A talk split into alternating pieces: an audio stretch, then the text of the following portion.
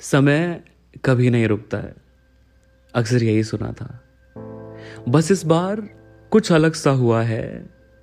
शायद ही सोचा होगा किसी ने कि जो मंजर हम मूवीज़ में देखते हैं, वो हकीकत की तरह हमारे सामने खड़ा होगा। पहले तो समझ नहीं आया कि रिएक्ट कैसे करना है, क्योंकि किसी भी नई चीज़ के लिए एक्सेप्टेंस कहाँ आती है।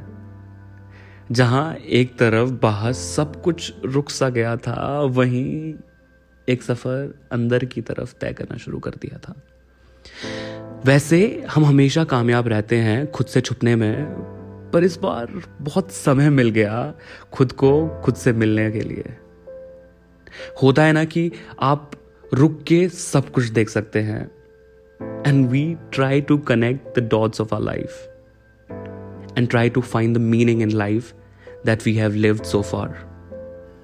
The journey inwards comes with bundle of unexplored emotions कभी तो वो खुशी लेके आते हैं और साथ में लेके आते हैं यादों के गुलदस्ते जो दुख पहुंचाते हैं और जीवन के सारे रिग्रेट सामने रख देते हैं और सोचने पर मजबूर कर देते हैं कि have I become the person I always wanted to be और how have my action affected people around me have I been the good influence?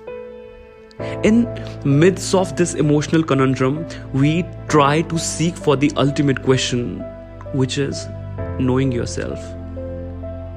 Do I know myself? Do I have a purpose in life? How do you measure success? Will I ever be able to find meaning of life?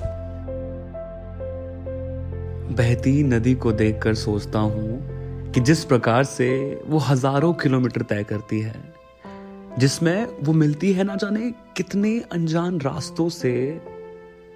पर आखिरकार वो अपना रास्ता तराश ही देती है और जाके समंदर में मिल जाती है। तो ये हम कह सकते हैं कि नदी का मकसद समंदर में मिलना है। अगर हर चीज़ का मकसद होना ज़रूरी है तो क्या जीवन का मकसद भी ये हो सकता है कि जहाँ पे हम जाके किसी से मिल सके। या फिर जीवन का मकसद सिर्फ़ उसको जीना है, और जैसा जीवन है, उसको वैसा ही देखना है। क्योंकि जीवन से बड़ी चीज़ तो कोई है नहीं ना, कि जो लक्ष्य हो सके। शायद जीवन खुद अपना लक्ष्य है।